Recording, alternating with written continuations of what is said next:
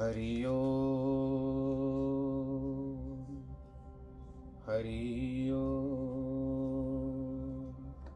हरि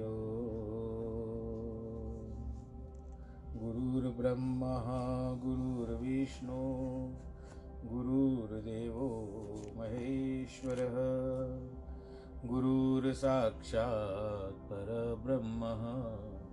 तस्मै श्रीगुरवे नमः।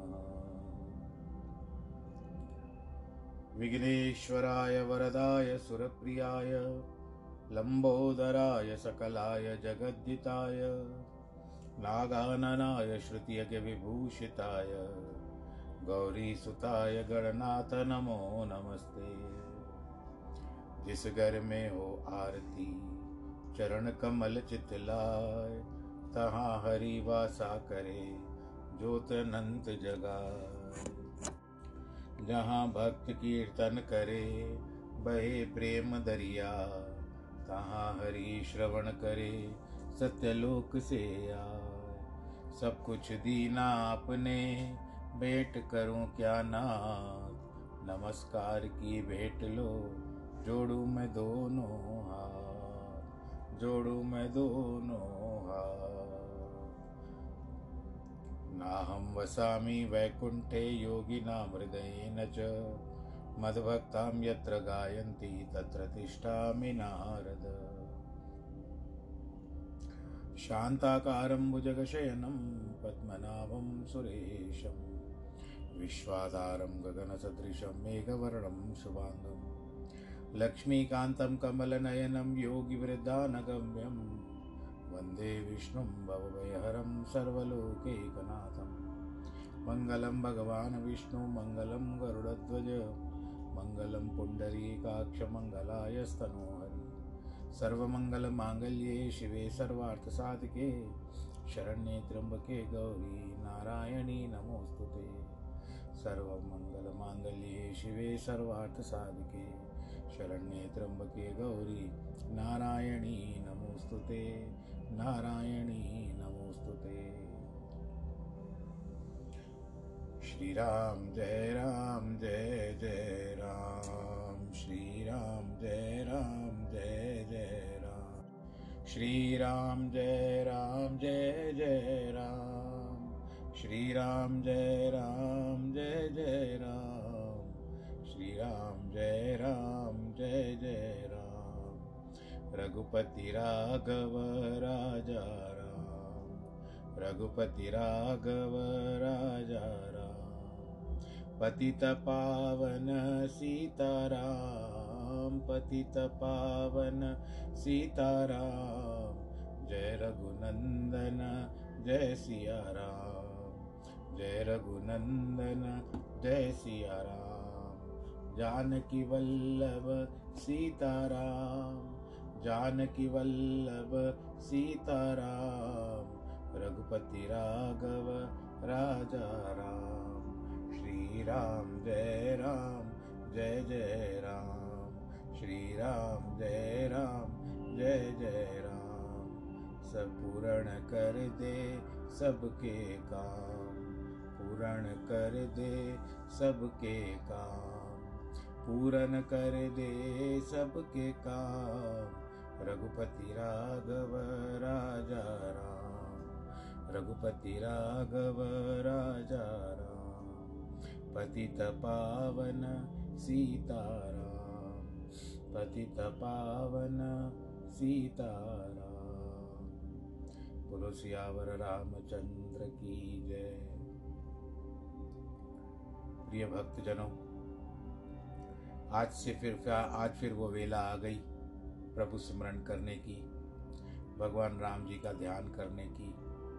आइए सब मिल करके उनके चरण कमलों में अपना ध्यान लगाए और मन की शांति के लिए, स्थिरता के लिए उनसे प्रार्थना करें। आज हम दूस, जो अरण्य कांड है, तीसरा सोपान कहते हैं। इस तीसरे अरण्य कांड में हम चौथे विश्राम में प्रवेश कर रहे हैं। कभी कभी क्या होता है, च और च जिस तरह से होता है, चतुर्थ या चौ तो कभी कभी तो क्या होती है, जीवा थोड़ी फिसल जाती है और मन निश्चय नहीं कर पाता कि चतुर्थी, चतुर्थ बोलना चाहिए या चौथा बोलना चाहिए। बस कोई बात नहीं। तो हम चतुर्विश्राम में हैं। इसमें भगवान श्री राम जी जो है मारीच का वध करेंगे। और जनक सुता, यानी माता सीता का राम, रावण जो है, वो हरण कर लेगा, क्योंकि वो नीचता पर उतर आता है। बोलो, सियावर रामचंद्र की जब रघुनाथ समर रिपु जीते, सुर नर मुनि सबके भय बीते तब लक्ष्मण सीत ही ले आए। प्रभु पद परत हर्ष उर लाए। जब रघुनाथ जी ने समर में शत्रुओं को जीता, तब सुर नर मुनि सबके भय बीत गए। सब जान गए कि अब विरोध हो गया। रघुनाथ जी रावण को निश्चय ही मारेंगे। तब लक्ष्मण जी जानकी को ले आए और प्रभु के चरणों में जैसे पड़े उन्होंने प्रसन्नता से उठा करके उसको हृदय से लगा लिया। सीता व श्याम सुंदर कोमल गात निरख कर परम प्रेम में भर गई। नेत्र नहीं अगाते हैं। राक्षसों के युद्ध के समय तप्त हो गई थी। अब विजय से शीतल हो गई थी, बहुत गर्म हो गई थी। क्या करें उस समय? आप लोग बोलते हो ना जिस तरह से टेंशन। इससे सीता कहते हैं कि पंचवटी में वास करते हुए श्री रघुनाथ जी सुर मुनियों के सुखदायक चरित्र करते रहे। खरदूषण की मृत्यु देख करके शूर्पणखा मृत्यु के समान होकर रावण की प्रेरणा की कि तू भी चलकर मर। बड़ा क्रोध करके कहने लगी, तुमने राज मर्यादा कोष और अपने देश पंचवटी की सूरत बिसार दी है। मद्यपान करके दिन रात सोता है। खबर नहीं तेरे सिर पर शत्रु आ गया है। बिना नीति के राज, बिना धर्म के धन का, बिना हरि को अर्पण किए सत्कर्म का। बिना विवेक किए विद्या फल श्रम मात्र है। अर्थात जो विद्या पढ़ने में दुख हुआ, वही फल है। सत्कर्म करने में जो दुख हुआ, उसका फल है। जो राजधन कमाने में दुख हुआ, वही उसका फल है। संगत से न्याय का नाश और खोटे मंत्र से राजा का नाश, मानने से ज्ञान का नाश मदपान से लाज का नाश होता है। प्रणय अर्थात नम्रता, बिना प्रीति का और अहंकार से गुण का तत्काल नाश हो जाता है। ऐसा नीति में सुनाया गया है। रिपुरज, पावक पाप प्रभु अहिगनीय न छोट कर, अस कही विविध विलाप कर, लाग रोदन करण, सियावर रामचंद्र की जय। हे रावण, शत्रु, रोग, अग्नि, पाप और सांप को कभी भी छोटा नहीं समझना चाहिए। और ये प्रबल दुखदाई हो जाते हैं और सह, असहनीय हो जाते हैं कभी कभी ऐसा कह करके रोने लगी, विलाप करने लगी। सभा मांझ पर व्याकुल बहु प्रकार कही रोए ते तो ही दियत दश कंदर मोर की असगत होए, सियावर रामचंद्र की जय। सभा के बीच व्याकुल होकर के गिर पड़ी और बहुत प्रकार से रो कर के कहने लगी कि, हे दशीष, तेरे जीते हुए ऐसी मेरी दशा हुई है। सुन कर सभा सद व्याकुल होठे और बाँ पकड़ करके उसको उठा करके समझाया। रावण बोला, तू अपनी बात कर, तेरे नाक कान किसने काटे?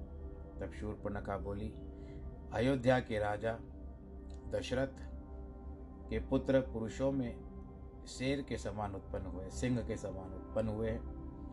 वे ही वन में खेलने वाले, खेलने के लिए आए हैं। जब मुझे उनकी करनी समझ पड़ी कि वे पृथ्वी का ये सारी पृथ्वी को राक्षस रहित कर देंगे। हे रावण, जिनकी भुजाओं का बल पाकर मुनि अभय होकर विचरते विचरते हैं, वहाँ पर कोई डर नहीं है मुनियों को अब हमारा। देखने में बालक के काल के समान परम धैर्यवान, धनुषधारी अनेक गुण युक्त है। दोनों भाई अतुलित बल अर्थात जिनके बल की तोल नहीं हो सकती। प्रतापशाली है, दुष्टों के मरने के निरत देवता मुनियों को दुख दे, सुख देने वाले हैं। जो शोभा के दाम है, उनका रोम, राम ऐसा नाम है। उनके संग एक श्यामा, अर्थात तरुण स्त्री भी है। श्यामा षोडश वर्ष की इत्यमर, अति सुकुमारी है। प्यारी स्त्री है, जिसके समान इस संसार में और कोई नहीं है। मैंने मन में विचार करके देखा कि जहाँ रहेगी, उसके समान और कोई नहीं होगा विदाता ने वह नारी रूप की राशि संवारी है, जिसके ऊपर सौ करोड़ रति बलिहारी हो जाए। अथवा स्त्री ऐसी सुंदर है कि विदाता की बनाई सौ करोड़ रति भी उसके ऊपर बलिहारी हो जाए, न्यौछावर हो जाए, ऐसी बहुत सारी बातें बता दी गई। अब तुम जाकर उसे देखोगे तो तुम भी अपने आप को भूल जाओगे। इतनी सुंदर नारी है। हे रावण, सुन, वह जीवन मुक्त है। सब लोग उसके वश में हैं। ऐसी सुंदरी है जिसकी उन राम के छोटे भाई ने ऐसी वार्ता सुनकर कि वह रावण की बहन है, हँसी करके नाक कान काट लिए मेरे। ये देखो, बिना अपराध किए तो हमारी ये दशा हुई है। सोहे सुरारी अपराधी क्यों ना, क्यों कर बच सकता है? उसने मेरा अपराध किया है। यदि कहो कि जनस्थान के थाने में खर दूषण पास क्यों न गई तो उनकी भी, तेरी भी हो गई। वे खर दूषण सुनकर मेरे साथ सहायता के निमित्त चौदह हज़ार राक्षस लेकर के चले। परंतु उस राम ने क्षण मात्र में सारे समूह को संहार कर दिया, सबका संहार कर दिया। खरदूषण और त्रिशिरा का मरण सुनकर रावण के भय शरीर में बहुत क्रोध उत्पन्न हो गया। जल उठा उसका शरीर। बड़े सोच में हो गया। मन में शांति नहीं आ रही थी। एक एक पल मानो सौ सौ प्रहरों के बराबर गुजर रहा था।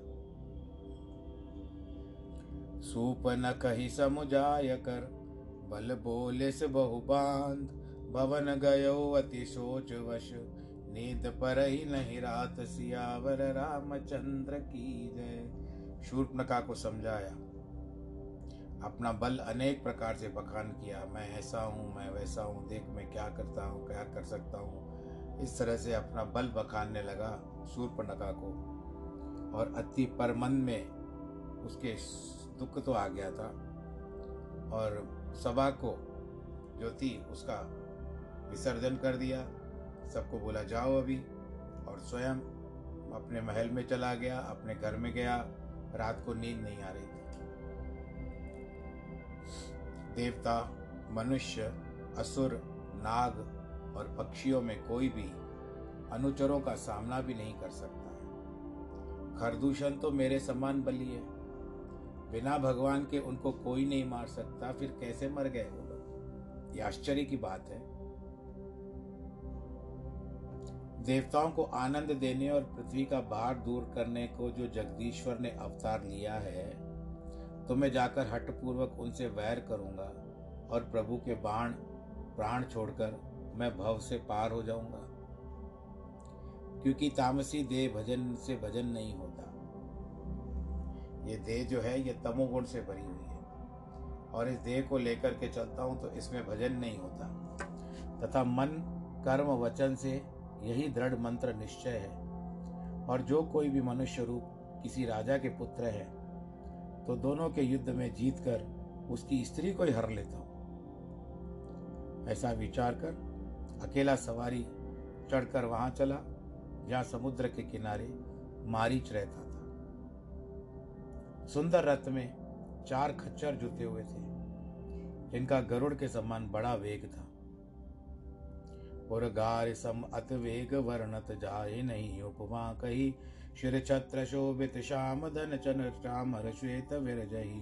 ही भांति नागत सरत शैल अनेक वापी सोहई, वन बाग उपवन वाटिका शुचि नगर मुनि मन मोहई। गरुड़ के समान अति वेगवान रथ का जिसकी उपमा वर्णन नहीं हो सकती। सिर पर श्याम छत्र शोभित है, मानो मेघ है, श्वेत चमर विराजते हैं। इस भांति से नदी, पर्वत लांगता चला। अनेक बावड़ियाँ को शोभित हो रही हैं और वे वन बाग उज्व उपवन, बाड़ी और पवित्र नगर में मुनियों के मन को मोहित करते हैं। बहुतड़ाग शुचि विहंग, मृग बोलत विविध प्रकार। एह विधिया सिंधु तट। शतयोजन विस्तार, सियावर रामचंद्र की जय। बहुत से सुंदर सरोवर, जिनमें अनेक प्रकार के पक्षी बोल रहे हैं। इस प्रकार रावण समुद्र के तट पर आया, जिसका सौ योजन का विस्तार है। एक योजन में कहा जाता है कि चार कोस होते हैं और एक कोस में लगभग दो दशमलव कुछ चिल्लर किलोमीटर होते हैं।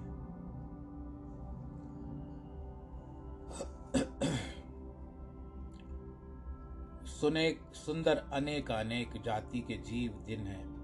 रात को लाहल करे वे कूदे मेघ की नाई, गरजे, बालियों का बल का वर्णन नहीं किया जा सकता। सोने की जहाँ सुंदर सुखदायक बालू बिछ रही है। सब जीव जंतु वहाँ पर आकर के बैठते हैं। उन पर दिव्य लता लग, लता लगी हुई हैं। लताएँ लगी हुई हैं, जिनको देखकर मुनियों के मन में अनुराग होता है। अनेक प्रकार की गुफा बना करके रहते हैं, जिनका वर्णन करते शारदा की मति भी सकुच आती है। जहाँ ऋषियों का निवास होना योग्य है, वहाँ राक्षस वास करते हैं। रावण को देखकर जो जड़ आदि वृक्षादि थे, वे भी घबरा गए कि रावण आया है। जो जीवधारी थे, वो भी भाग गए। जहाँ रघुनाथ जी को युक्ति बनाई है, पार्वती, सुंदर कथा सुनो। लक्ष्मण गए बन ही जब ले न फूल, मल, फल, कंद। जनक सुतासन बोले विहंस कृपा, सुख वृंद। सियावर रामचंद्र की जय। जिस समय लक्ष्मण जी वन से कंद, मूल, फल लेने को गए, उस समय रघुनाथ जी हंसकर जानकी से बोले कि कृपा सुख वृंद कहने का आशय है कि अब मनोरथ सिद्ध करना चाहते हैं। भगवान जी, अपना आशय जो है, अपने हृदय की बात जो है, वो माता सीता से बखान करते हैं। हे प्रिय, रुचिर व्रत, पतिव्रत धर्म पालने वाली है सुशीले, हम कुछ ललित मनुष्य लीला करना चाहते हैं अभी, और वो करेंगी आप ये जो है वास्तविक स्वरूप, इस स्वरूप को आप लेकर के अग्नि में निवास कीजिए। जब तक मैं निशाचरों का नाश करूँ। अग्नि का टिकाने का यही है कि अग्नि को पिता मानते हैं, क्योंकि अग्नि के दिए हुए पिंड से जिनका जन्म हुआ था, स्त्री अपने पति या पिता के घर में शुद्ध रहती है। दूसरा यह कि अंत में अग्नि की सौगंध निकालेंगे। अथवा क्रोध अग्नि का स्वरूप है और ऋषियों के क्रोध जानकी जी का जन्म है। अस्तु अग्नि पिता है अथवा रघुनाथ जी ने विचारा कि महावीर द्वारा लंका दाह करना है। सुर सब रावण से भयभीत है और इसके लिए अग्नि न जलावे। इस कारण उसमें अपनी शक्ति रख दी जो निर्भय दाह करे। जब रघुनाथ जी ने यह बात कही, तब प्रभु के पद हृदय में धरकर जान की अग्नि में प्रवेश कर गए। और ऐसा भी बताया जाता है कि अग्नि प्रग, अग्निदेव प्रकट हुए और माँ, भगवान राम जी ने सीता को उनको सौंप दिया। सीता जी ने अपने प्रतिबिंब परछाई को वहीं पर रख दिया जो सुचारू रूप से सीता ही दिख रही थी, जिसका वैसा ही शील स्वरूप और नम्रता थी, बिल्कुल स्वभाव में सीता जैसी।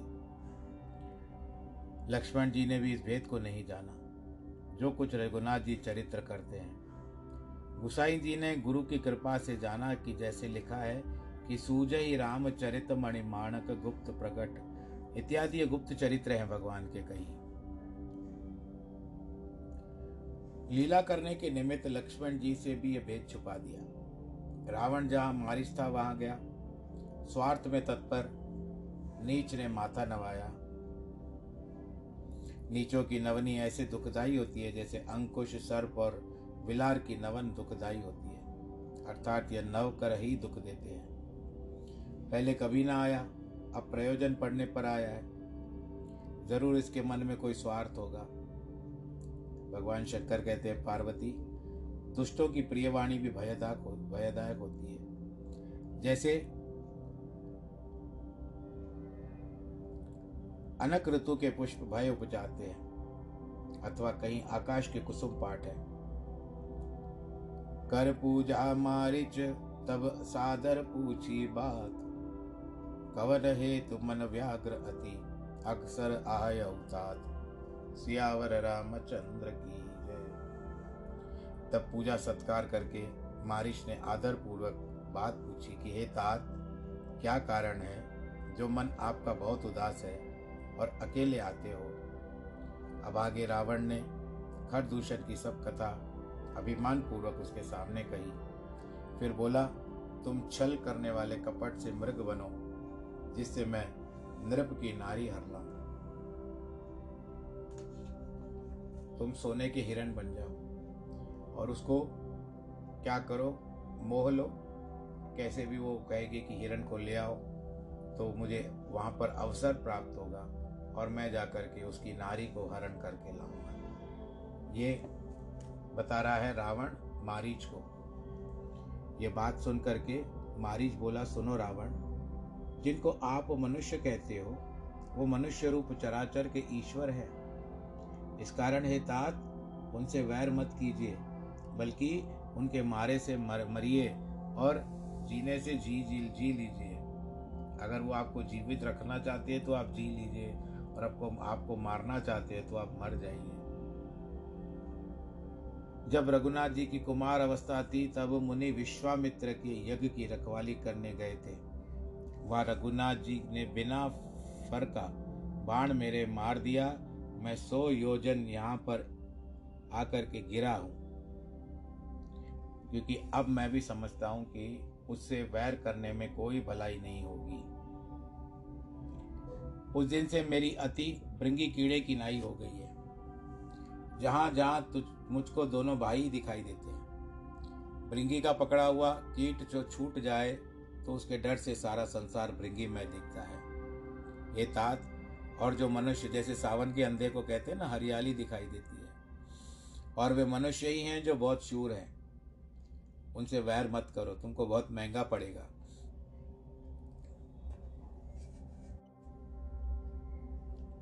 जेहि ताड़ का स्वभाव हत खंडेव, हर को दंड।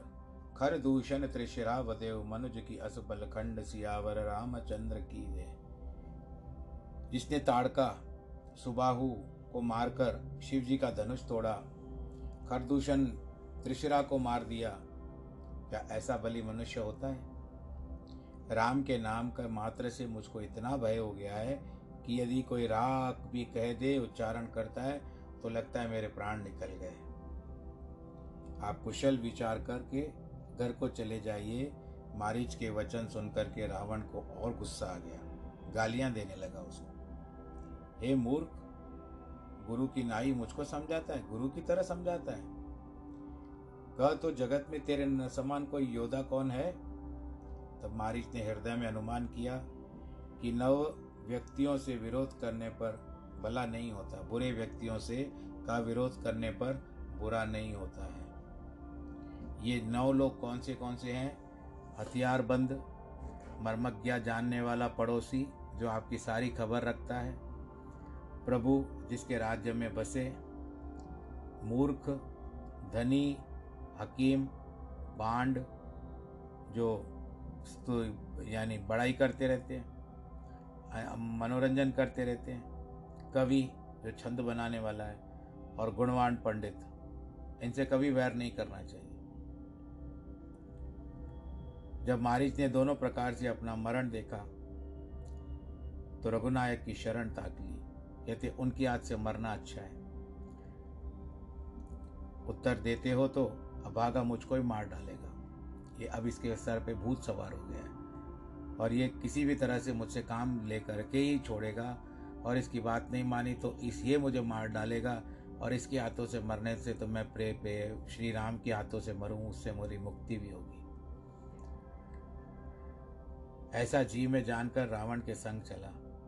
रावण का प्रेम भंग और रघुनाथ के पद में अभंग प्रेम किया। मन का बड़ा हर्ष उसने प्रकट करके नहीं कहा। सोचा आज परम स्नेही रघुनाथ जी को देखूँगा। परम स्नेह भाव यह है कि जीव ब्रह्म का स्नेह जो सबसे परे है, ब्रह्म के प्राप्त करने पर जीव को दूसरा स्नेह नहीं होता। निज परम प्रीतम देख लोचन सफल कर सुख पाइयो, श्री सहित अनुज समेत कृपा निधि पद मन लाइयो। निर्वाण दायक क्रोध जाकर भक्ति अवश्य वश करी निज पाण शर संधान सोई मद बदही सुख सागर हरि।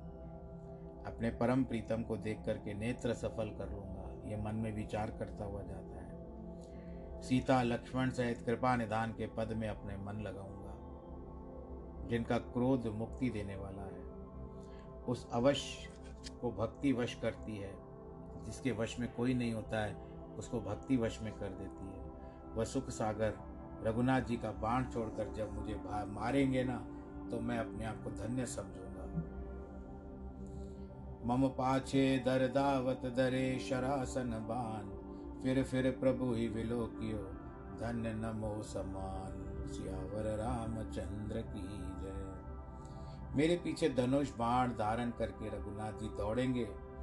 मैं बार बार फिर पीछे मुड़ करके देखूँगा, मेरे समान धन्य कौन है? सीता, लक्ष्मण सहित मुनियों को सुख देने वाले रघुनाथ जी जिस वन में बसते हैं, उसी वन के निकट रावण गया। तब मारीच ने एक कपट रूप धारण कर लिया। हिरण का, सोने का हिरण बन गया वो। कंचन मृग बन गया। उसका अति विचित्र जिसका कुछ वर्णन नहीं हो सकता। ऐसी मणियों से जड़ित सोने की देह बनाई। जानकी जी ने परम शोभायमान मृग देखा, जिसके प्रत्येक अंग से मनोहर और सुंदर वेश है। कहने लगी, हे देव रघुवीर, हे कृपा सागर, सुनिए, इस मृग की अति सुंदर छाला है, यानी खाल है।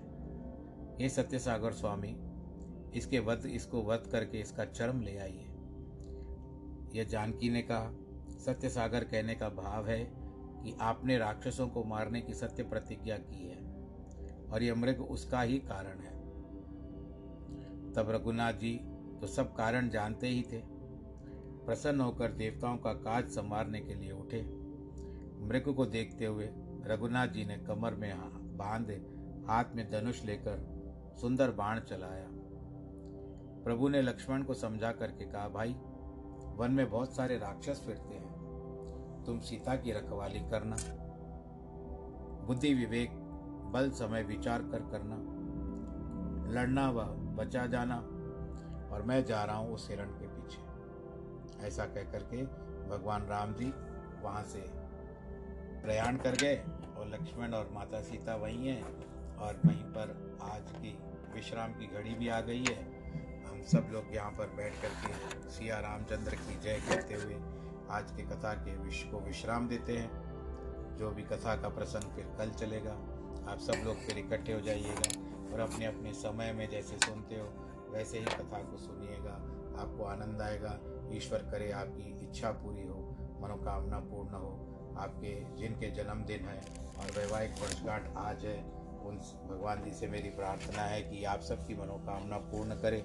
आप सबको सुरक्षित रखें, आनंददायक रखें। अपने परिवार का भी ध्यान रखें। बाकी जो करोना का काल है, उस करोना काल में तो प्रतिदिन की तरह हम आज फिर भी यही कहेंगे, क्या कि आप अपने हाथों को बार बार धोइए, साबुन से या सैनिटाइज़र से साफ़ करते रहिए। भीड़ भाड़ वालों इलाके में जहाँ पर जब बहुत ज़्यादा भीड़ रहती है, वहाँ ना जाएँ। और यदि बहुत आवश्यक हो तो जाएँ, पर अपना ध्यान रखिएगा। मुख पर मास्क ज़रूर लगाएँ। भीड़ भाड़ के इलाकों से बचें, बड़ी आयु वाले भी ध्यान रखें। सर्वे भवन्तु सुखिनः, सर्वे सन्तु निरामया, सर्वे भद्राणि पश्यन्तु मा कश्चित्, दुःखभाग् भवेत्। नमो नारायण।